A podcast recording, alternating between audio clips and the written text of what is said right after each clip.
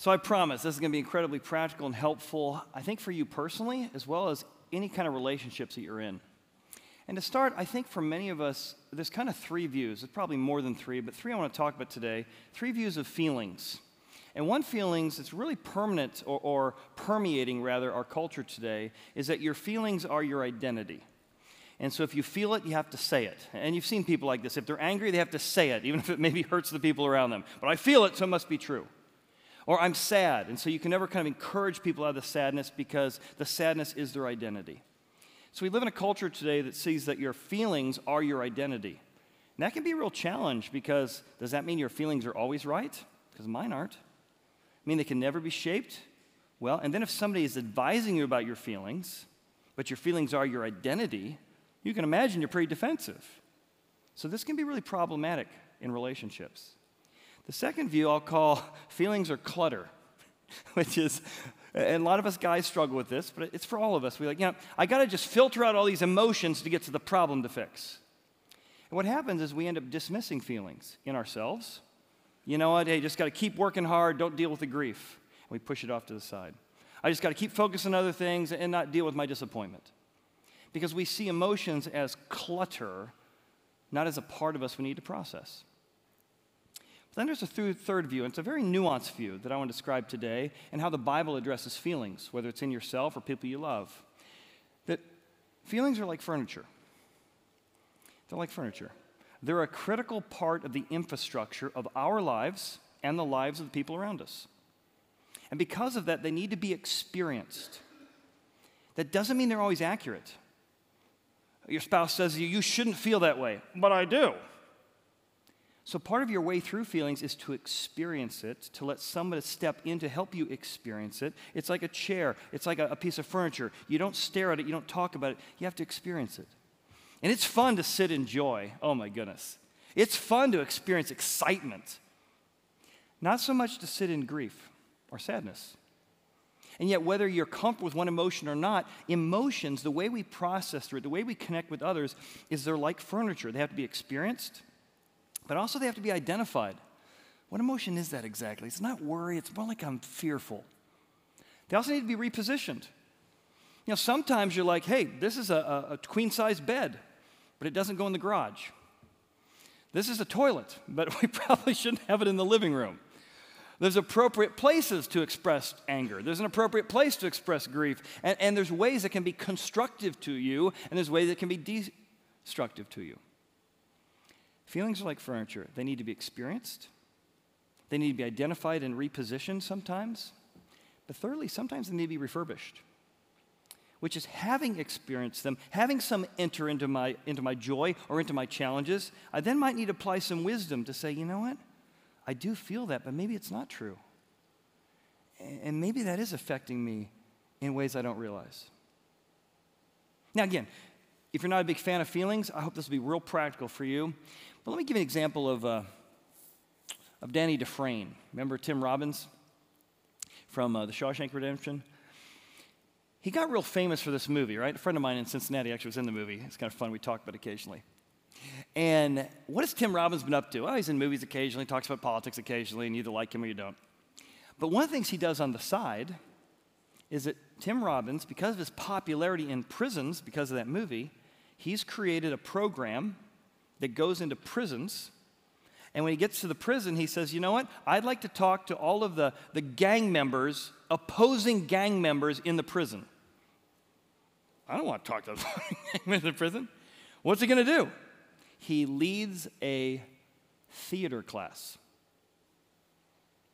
Because when you're in prison, there's only one emotion that's appropriate anger. It's the only emotion you're allowed to experience. Because anything else shows you're weak and makes you susceptible to the violence of the opposing gang. So he gathers together opposing gangs. He says, We're going to do a theater class. They're bored, they don't have a lot going on, I guess, right? He says, All right, first guy, Bob, Big Bob, step up here. Bob, you're going to play a person whose younger brother has been killed by a drive by. We're going to hand you an imaginary rose. I want you to go and set it on the casket. You're in the graveyard by yourself, and I want you to tell us what you're going to say to your younger brother. And this gang member, not him, but the character he's playing, can go and set this rose on this casket. And talk about how much he hates that he couldn't protect his little brother. How angry he is at what happened. The regret he has that he led his brother into this lifestyle. And then go back, all right, well, good job, Bob. good job, Bob. But he, it's allowing prisoners to experience emotions they need to experience, but there's no healthy way to do it. And amazingly, the gang violence is going down because other gang members are suddenly seeing them not just as the opposing gang member, but as a human being who has regrets and griefs and challenges as well. So, if big, tough gang members need to experience emotions and identify emotions, maybe it might be good for all of us. So let's look at that definition real quick. Number one, what does it look like for us to experience emotion? When your spouse or your son or daughter, they just broke up with their girlfriend, you're thinking, this is ridiculous, this is the third one in the last six months. This is not helpful.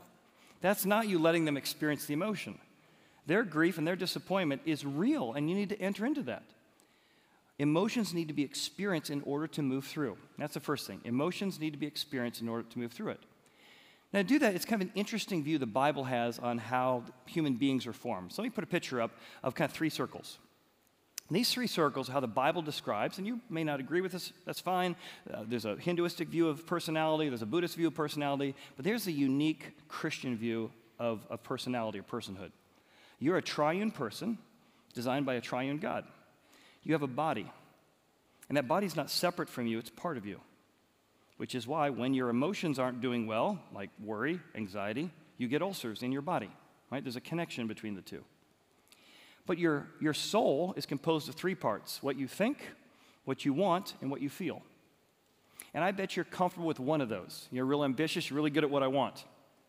You're really a thoughtful, data driven person, you're really comfortable with what I think. You're really good with emotions, and those thinkers drive you crazy. But if this thesis is true, then your spouse, your son, your daughter, your employee's feelings and thoughts and wants are all part of them. The Bible also says that just because they're part of us, they're not always accurate. I think right things, I think wrong things. I feel things that feel very true, but it turns out that they weren't. Everybody hates me trying to talk your kids out of, out of disappointment. Uh, they didn't get the, on the team, and you're saying to them, No, no, no, your life still matters. Life is bigger than this, right? But you're trying to enter into the emotions so they can feel it, and then you're trying to kind of help them work through it. And thirdly, our spirit. And this comes out of a verse in 1 Thessalonians 5.23. It says, The God of all peace, May the God of all peace, and that word is shalom or wholeness, the God of all shalom or wholeness wants to sanctify or set you apart completely or bring healing into your life. Another way of saying it is there's chaos in aspects of your life. Sometimes your feelings are healthy and good and aligned to truth, sometimes they cause chaos in you. Sometimes your thoughts are true, sometimes they cause chaos in you. God wants to bring shalom or wholeness to the chaos. Because sometimes I want things that are good for me. A lot of times I want things that aren't good for me. So God is trying to bring the peace of Himself to sanctify you completely, to bring wholeness into you completely in your body. Look at that. Your whole spirit, your whole soul, and your whole body, that you may be preserved blameless at the coming of Jesus Christ. So I have a friend of mine. He's a business guy, ran a very, very successful business for many, many years. He's a top salesman, just has done phenomenal for himself. And his kind of secret to success is filtering out emotions to stay focused on the problem, which has been awesome for his success but not quite as awesome for his marriage or his parenting. And so several years ago, um, and I've been good friends with him for a long time, he said, Chad, I'm starting to realize I don't really know myself. And he started a really incredible journey, and he's the last person I thought would ever do this, where he began to really figure out what was going on in him, what he was feeling, because I, I, can't identify more than three emotions, and that's why I don't empathize real well with my spouse or others. I want to start working on this. And he said this, I'll never forget this. He said, Chad, I realized over the last 30 years of my career, I've turned myself into a machine, a very successful machine, a very efficient machine, a very productive machine, but I don't even let myself get sad. Ah, don't worry about it, it'll get better. But there's some things I'm disappointed in, myself and others. Sometimes with grief when I lost my mom, I just kind of pushed it to the side. And having watched him for the last four years, it's been amazing to see. Same guy I loved, as efficient and productive as ever, but man, he knows himself so much more. He just talked about how he's been able to just connect, his marriage is, was already good, it's gone to a, another great level. His ability to connect with his adult kids have just really got stronger as he's learning how to listen, not just to say, well, let's not think about that and go on to something else. And I want that for you, and I want that for me. But learning to do that means letting other people experience things. And to validate someone doesn't mean you agree with them. Sounds like you're feeling disappointed and angry. That doesn't mean you agree that they should. It doesn't mean you agree for the reason, which is probably you. but you can still say, man, it sounds like you're really disappointed right now. Man, that's got to be hard. That's letting somebody experience something even if you don't agree with it. Second thing I said, uh, emotions need to be identified and properly positioned, right? So if feelings are furniture, then we need to realize well, what are the feelings here? And many of us only grew up in a family that taught us like five emotions I'm angry, I'm sad, I'm happy. And so we don't know our own soul well because we don't have a good catalog for those things. Right? We don't have different emotions to be able to help our kids figure out are they fearful or are they worried? Are they happy or are they excited? And so part of kind of interior decorating of yourself and others is to increase your emotional vocabulary. Hey, we're talking about happiness right now. Do you feel like you're more delighted or are you encouraged? I think I'm encouraged because that project went so well. You're talking to a, a, team member and you're saying to them, Man, it sounds like I'm really sad. Well, I'm not uh, super sad. I'm like depressed. I'm just a little grieved because I was hoping this would have re- reacted this way and, and the other team reacted a little differently. Are you overwhelmed? I wouldn't call it overwhelmed, but I would say I'm feeling a little boxed in. I don't feel like I have a lot of choices. Do you see the difference? You're able to help discover who you are. Yeah, I think that is where I'm at right now. You're helping your kids identify where they're at. They're going to stop telling the youth pastors all the time, my parents never listened to me, which is what you know every kid's ever said for the last 70 years. We're going to learn a little bit better how to engage with them, but also identify and help them figure out what they're feeling.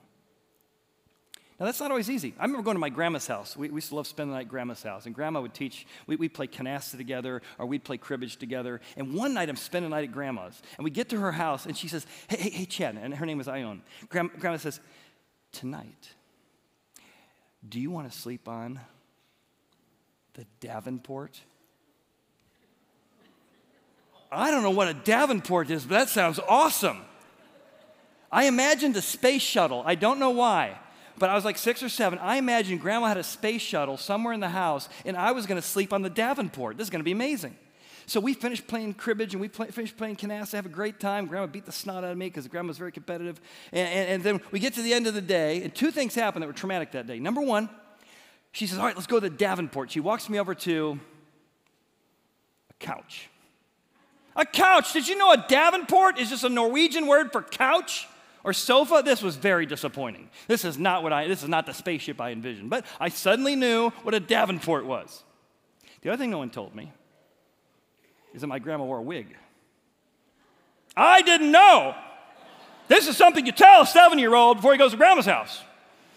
Because grandma and I are playing cards. She goes in the bathroom, puts on her moo because grandma always wears moo at night. She comes out, and my grandma's no longer in the building. It's some old man with no hair, three hairs greased back here. Hi, Chad. Ah, ah, ah. Turns out that big blonde thing was a wig. So, like identifying the Davenport, we need to actually increase our own emotional sense. Boy, I've never felt grief before. I've never felt boxed in before. I've never felt overwhelmed like this before. I've never felt like there was I hopeless before. I've been able to overcome everything before. So let me give you some, some scriptures that kind of help with this idea identifying emotions, but also repositioning them. Which is, you know what? I do need to compartmentalize this right now because I got to get this done. But later on, we got to check out the laundry room. There's some stuff in the laundry room that's been piling up for the last 20 years. I got some grief, and right now I got to get through this, but I got to come back to this grief because if I don't come back to it, it's going to show up in my body because my body and my soul are connected. So here's what the Bible says. This is really fascinating, actually. The Bible says, Be angry. Wow. Kind of scared myself there. Be angry. It doesn't say anger is bad. Now, how many times have, have our kids got mad or our spouse got mad and you say, You shouldn't feel that way? Has that ever worked? Doesn't mean we shouldn't do it again, right? Just because something doesn't work. You shouldn't feel that way. The Bible says, Be angry. If you're angry, hey, be angry. It's okay to experience that. However, then it goes farther. This isn't your identity, it doesn't define you. As we're processing your anger, with yourself and others. And I've done that many times with journaling, and I can show you the research on why journaling helps you process those things when you write it down. But when you're experiencing anger, do not sin. Don't let it take you in a wayward way. Reposition it so it doesn't keep you in that cycle for 10, 20 years. Process it. Think how you're interpreting it. And then don't let that anger turn into wrath, where it now controls you versus you experiencing it. In fact, do not let the sun go down your wrath. And I'm not sure it means you have to every night by midnight do it, but put a short deadline on. Hey, let's not put this off another two years, three years, two months. Let's really process this. See if I need to get free from this. There's, a, there's an old technique used by the Hebrews in the Old Testament. It shows up in Psalms a lot. It's called soul talk, where the writers learn how to get to know themselves, identify what's going on inside themselves by talking to themselves. Like, that's crazy. Talking to yourself? What do you think worrying is? Worrying is negative talking to yourself. This soul talk is positive talking to yourself. It's getting to know yourself. So here's what the psalmist would say Why so downcast, O my soul? Now, who's he talking to here? I'll keep reading. Why are you disquieted within me? Maybe God, maybe himself. Then his next line is Hope in God, for I shall yet praise him for the help of his countenance. He's not talking to God because whoever he's talking to, he's telling that thing to hope in God, isn't he? He's asking himself, What's going on inside me? Why am I cast down? What is it I'm feeling? Why is it I'm feeling it? I'm processing my own emotions. Why am I da- disquieted? Why is there kind of this unsettledness in me? I need to not keep watching TV and getting on my phone. I need to figure out what's going on in me. Because the body does keep the score, it'll show up eventually. And then he says to himself, even though I'm feeling downcast, even though I'm feeling depressed, I don't want that to become my identity. Hey, I'm talking to myself. Hey, let's have hope. We can get through this. There is purpose to this. See what he's doing? He's experiencing the emotion, but also positioning it. Hey, let's position some truth over here. Let's put some hope over here in the midst of this. Let, us not this take over my whole life. And with other people, it's the same thing. The Bible says, rejoice with those that rejoice, and some of us are good at that. I'm really good at that. I love rejoicing with people who rejoice. But I'm not quite as comfortable weeping with those who weep. Ooh, okay, let's go play a game. Hey, let's talk about sports. Let's talk about weather. And yet, all of life is going to have incredible moments of rejoicing, but also some tough times of weeping. And our ability to connect with employees, our ability to connect with our, our spouses, our ability to connect with our kids, is really to understand their entire soul. Do you want to get to know a third of your kids, a fourth of your kids, all of your kids? Well, then the ownership's on us to develop better tools and to say, I'm not comfortable with this, but I'm going to try and get better at it.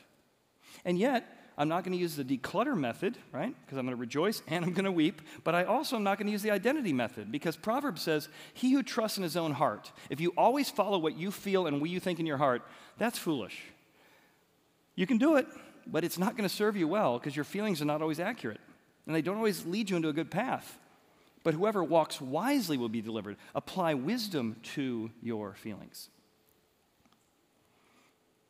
So I was talking to a, uh, a husband recently, and he, he just really cared about his wife, and he said, I really, I really want to be a better listener. And I said, Well, awesome. I would love to help if I can. So we're chatting together, and, and I was asking his wife what was going on, and, and she struggled with some anxiety and some uh, just feeling overwhelmed a lot. So I said, Well, tell me what's going on. She starts talking. And I started asking, well, you feel like it's fear or worry? She's like, well, it's more like stress. I said, well, let's go more into stress. You feel like it's stress or you feeling overwhelmed? Well, maybe overwhelmed. And as I'm interacting with her, the husband's like, interrupted me and her probably six or seven times. Yeah, but calm down. You'll be okay. Yeah, yeah, yeah but let's not go too far. Let's. so finally I turned to him, I said, I think you really love your wife, don't you? He said, yeah. And you don't want your wife to be overwhelmed because you've seen some of these feelings kind of turn into depression or overwhelm her. Yeah. So I can tell you really care about your wife, and what you're doing is really trying to serve her. But can I propose there might be another way? Maybe you've so tried to keep her from experiencing the emotions by kind of cutting her off to throw in some positivity, that maybe the best way to help her not end up in a ditch is to help her experience that. Mm, I live with her. I said, let's try. And so as I began to listen, there's some tears and some comments, and uh, I didn't agree with everything she said, but I said, Sounds like you're really disappointed and at this point because this happened. Yeah, that's where I'm going at. And she just felt known and felt connected. I said, and, and I said, How do you feel now? And this is what guys can't relate to. What woman says, I had a good cry. Guys like, a good cry. It's like finding a unicorn. I can't imagine it's even true, right? But she's like, man, I really felt hurt. And I said, now, does she look more hopeful now? Yeah. So see, it worked. Listening. And, and, and the good thing you're trying to do, which is avoid the, the negativity or avoid the sadness, has actually stacked up the sadness. And I just have seen amazing work of him just getting a little bit better and their marriage getting a little bit better. And he feels more competent as a listener. She feels more listened to. I wasn't particularly good at this as a parent. My, uh, my daughter, in particular, whenever she was sad or disappointed, I'd quick tell a joke so we could get her happy again. And I was really good at that because I'm hilarious. Just ask me. Just ask me. I'm hilarious. My daughter came back from college. He said, You know, Dad, I realized that almost every time that I was sad or disappointed, um, you changed the subject or made me laugh. And, and I never got to deal with disappointment or grief very well. And I was so proud of her for telling me that.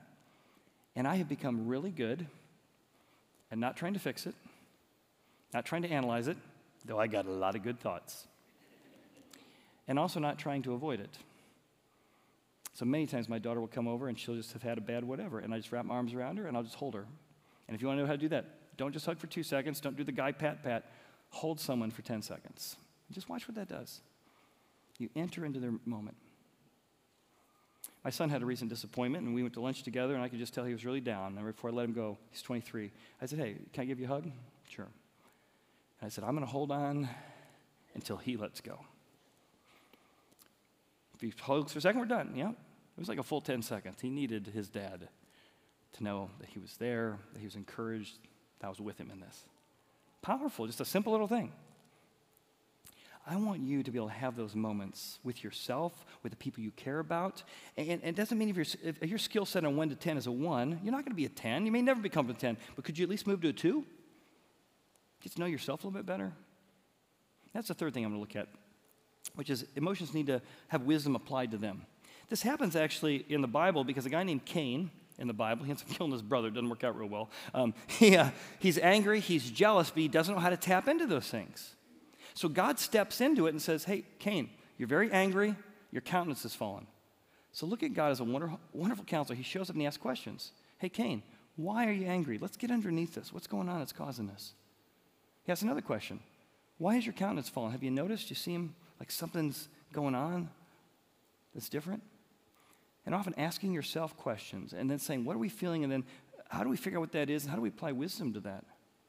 Then he says, if you do well, if you handle this emotion well, oh my goodness, you're going to be accepted. This is going to help you grow in, in healthy ways. But if you don't, man, sin is lying at your door. And the picture here is actually of a, of a lion about to jump out.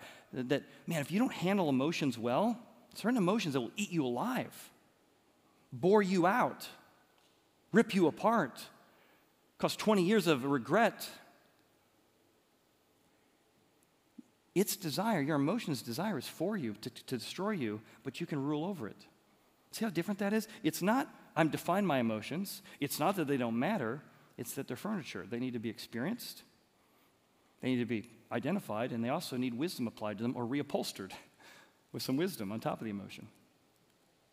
See, it's amazing because in the Bible, feelings are like furniture, and God is such a wonderful counselor. You may know this verse from, from Christmas time. For unto us a child is born, for unto us a son is given. And look what they call him. And his name shall be Wonderful Counselor. God doesn't just watch up in heaven. The message of the Bible, not to say convinced of it, is that God became one of us. He took on the emotions of being in family and being disappointment, watching his, his, his, his cousin be radically killed unjustly by beheading. He got to feel what we feel. He can sympathize with, he can empathize with us, and he is a wonderful counselor. As you realize, God wants to be your wonderful counselor. He identified enough that He died for you. That's what the Bible says. So that He can help you walk through this world that's so broken and so hurtful at times. So, what would it look like for you and I to prioritize interior decorating? In yourself? What, have you turned yourself into a machine? What would it look like to get to know what's really going on inside you? What's some disappointments you put off for a couple years, or, or some things that maybe I'm not sure why that I, I haven't addressed this? Make interior decorating in yourself a priority. Just get a little bit better with your kids or grandkids, a little bit better with your spouse of making their inner life, what they feel, what they think, what they want a priority. And those around you might be your boss. What's it like to have the pressures that they have on them? Might your employees? What's going on at home that may be affecting their job right now? what kind of leaders would we be? How well would we know ourselves and others if we began to prioritize interior decorating in ourselves and others? Now, do that, I want to have you hear a story firsthand of somebody who's right in the middle of that in his own life. It's a friend of mine going back uh, many, many years. In fact, he used to be uh, on staff here at Horizon. He was a serial entrepreneur, so besides being our children's pastor, he was always starting businesses. And so he eventually just couldn't help himself. He went away to start those businesses. So let's give a warm Horizon welcome to my friend, Matt McKee. Matt, come on down.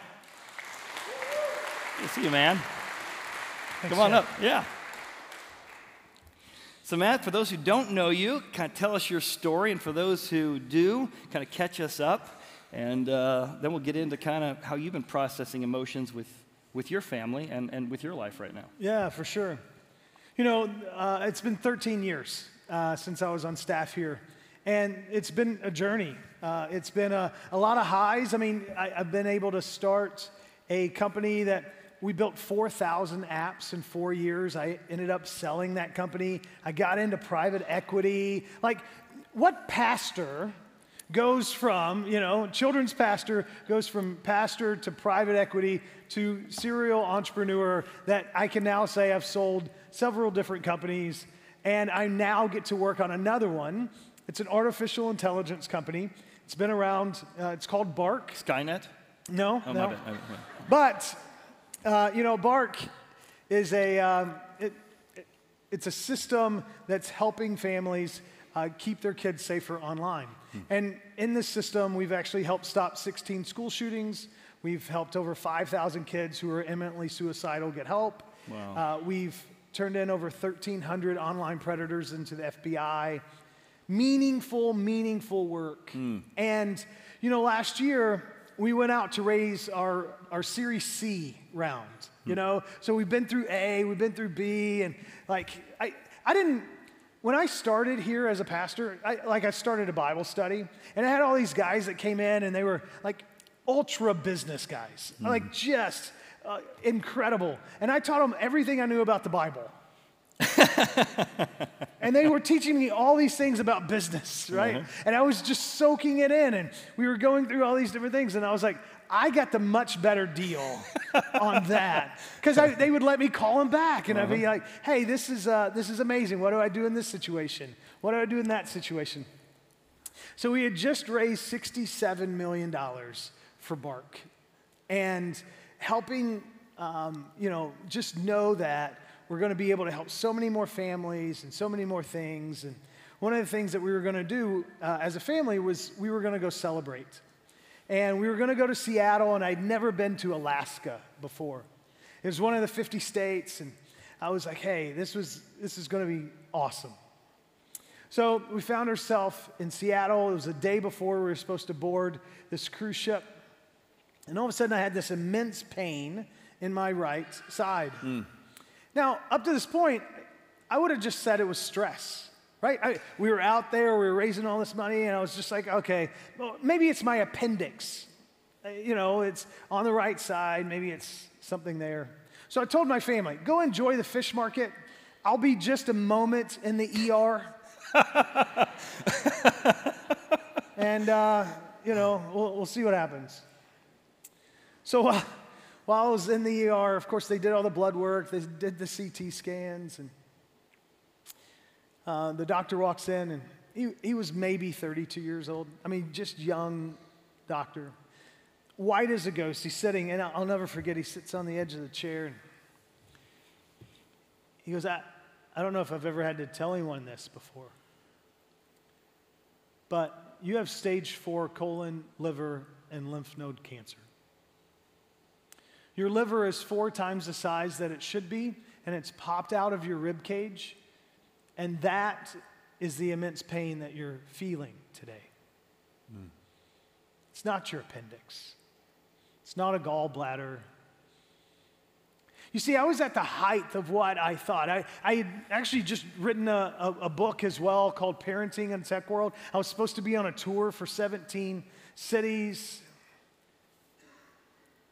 You want to talk about wrecking your world and coming face to face with reality. But here's how I was able to deal with it. You see, in college, God changed my life. God changed my life because someone introduced me to what it meant to be forgiven, what it meant to be loved. Someone introduced me to Jesus. And that relationship that I had with Jesus that started in college, that I got to wrestle with at a church before this, and even got to wrestle with while I was here, was real. And you see, when the doctor looked at me that day and he said, and I, I don't even know if doctors are allowed to say this, but when he looked at me, he said, You're going to have to fight like hell. And in essence, said, We don't think you're going to make it to Christmas. And he left the room. And I'm there by myself without my wife, without my kids. Look, I, I don't know how you feel about the Holy Spirit. I don't know if you even believe in the Holy Spirit. But I firmly believe the Holy Spirit came in that day and he gave me a battle cry. And he says, You're not going to fight like hell, you're going to win like heaven. You see, win like heaven became our battle cry as a family. It became a way for us to deal with emotions that we didn't know how to deal with. You see, the last months that I've been dealing with this thing called cancer, we've had to deal with grief like we've never dealt with before. We've had to deal with priorities that we've never had to imagine. I wish I could sit here today and say, hey, the first six months of IV chemo shrunk everything down and everything's okay. But my last PET scan shows something totally different. It shows that it's taken over my liver 100%. It's now in my spleen. It's through my rib cage. It's in my pelvis. It's still in my colon and it's throughout my lymph nodes. But there's one thing that I know throughout all of this that God is with me hmm. and that God is with my family. And no matter how much longer I have, we all, none of us know, but that God is going to be with me. And how have you, in that, when your wife's at a different place of hope than you are when sure. your kids are a different place. I'm about your, your kids are 18 and yeah, 18 and 16. How are you giving them freedom to feel angry at life, angry at God, fearful, whatever it is, and try to reupholster that with, hey, here's some wisdom, here's some hope to incorporate into it. How have you done that for yourself, your wife, and your kids? Yeah, you know, hope through hardship is, is tough. Yeah. Counselors are amazing. you know, we have, as a family, um, we, we've all gone to family counseling. And, and it's one of those things that it, it's tough, right? Mm-hmm, mm-hmm. We go together, uh, my wife and I, we will sit together and, and talk together with the counselor. We'll go with the boys as well, and they'll sit with us and we'll go, okay, how is it that you're trying to deal with mm-hmm. this? Mm-hmm. We are trying to rearrange the furniture within our family to go, okay, even though we know God is with us, mm-hmm. it doesn't make the feelings go away. Yeah. And that's okay. Mm-hmm. But at the end of the day, it is. It's, it's, a, it's about an incredible counselor. Mm-hmm. And it's also knowing uh, one of, my, one of my verses that I've really hung my hat on throughout this is Hebrews chapter 12, verse 1. And you can find it, Paul is writing to the church in Hebrew. And, and he says this We are surrounded by such a great cloud of witnesses. Let us throw off everything that hinders and the sin that so easily entangles, and let us run with perseverance the race marked out for us. You see, we're surrounded by such a great cloud of witnesses. Those that have gone before us, and those that are even sitting in this room. Now, Chad, you know I, I like to make fun of you a little bit because my shoe game is so much better than your shoe game.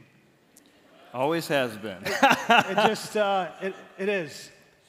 And, you know, um, throughout this journey, one of the things that I've been on, on my feelings, every time I go in for chemo, I have to have the same pair of shoes on. Uh-huh. Every time I go, uh, and sometimes I have to wear a pump and a bag of chemo, and a, uh, I have these shoes that have bags on them because it helps me to go through the journey. And today, I actually picked a pair of Jordans. I don't know if you know this. Every pair of Jordan. I've got two of them. Yeah, a pair of Jordans? That's amazing. Do you know the names? Only because you said it last service. Yes. Uh, yeah, exactly. uh, and these are called elephants. And the, the Jordan 3 elephants. And the reason I wore them today is because an elephant has an incredible memory. And that memory is one that, you know, they go through the jungle and they go through all of, all of these different things that they have to go through life, but they remember. I'll never forget what this community has meant to me. I'll never forget how much was poured into me because of this church. I'll never forget how much you accepted me even when I was wearing some much crazier clothes, some much crazier shoes. But believe it or not, even today, this church affects my family. It affects how we deal with feelings. Because it really did help us to understand that no matter what, God is with us. And because of that, we don't have to fight like hell. We get to win like heaven. Man, isn't that awesome? Can we thank Matt? Man, that's so awesome, man. Wow.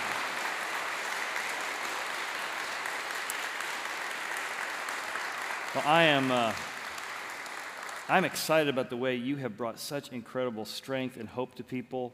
I see people on your Facebook page. I follow you. I get to see the way you encourage other people. I love that motto, this kind of banner you've been waving that, you know, don't fight like hell, win like heaven. And that's what's unique about the Bible, too, right? That because Jesus defeated death, anyone that thought it was bad for three days, he came back from the grave.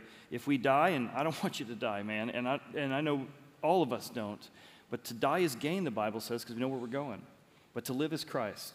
So we're going to pray for healing, but we're also going to thank God for your incredible um, example to all of us. So can I pray for you? Come over here. Let me give you a hug. thank Man, love you. Thanks so much. Thank you, sir. Let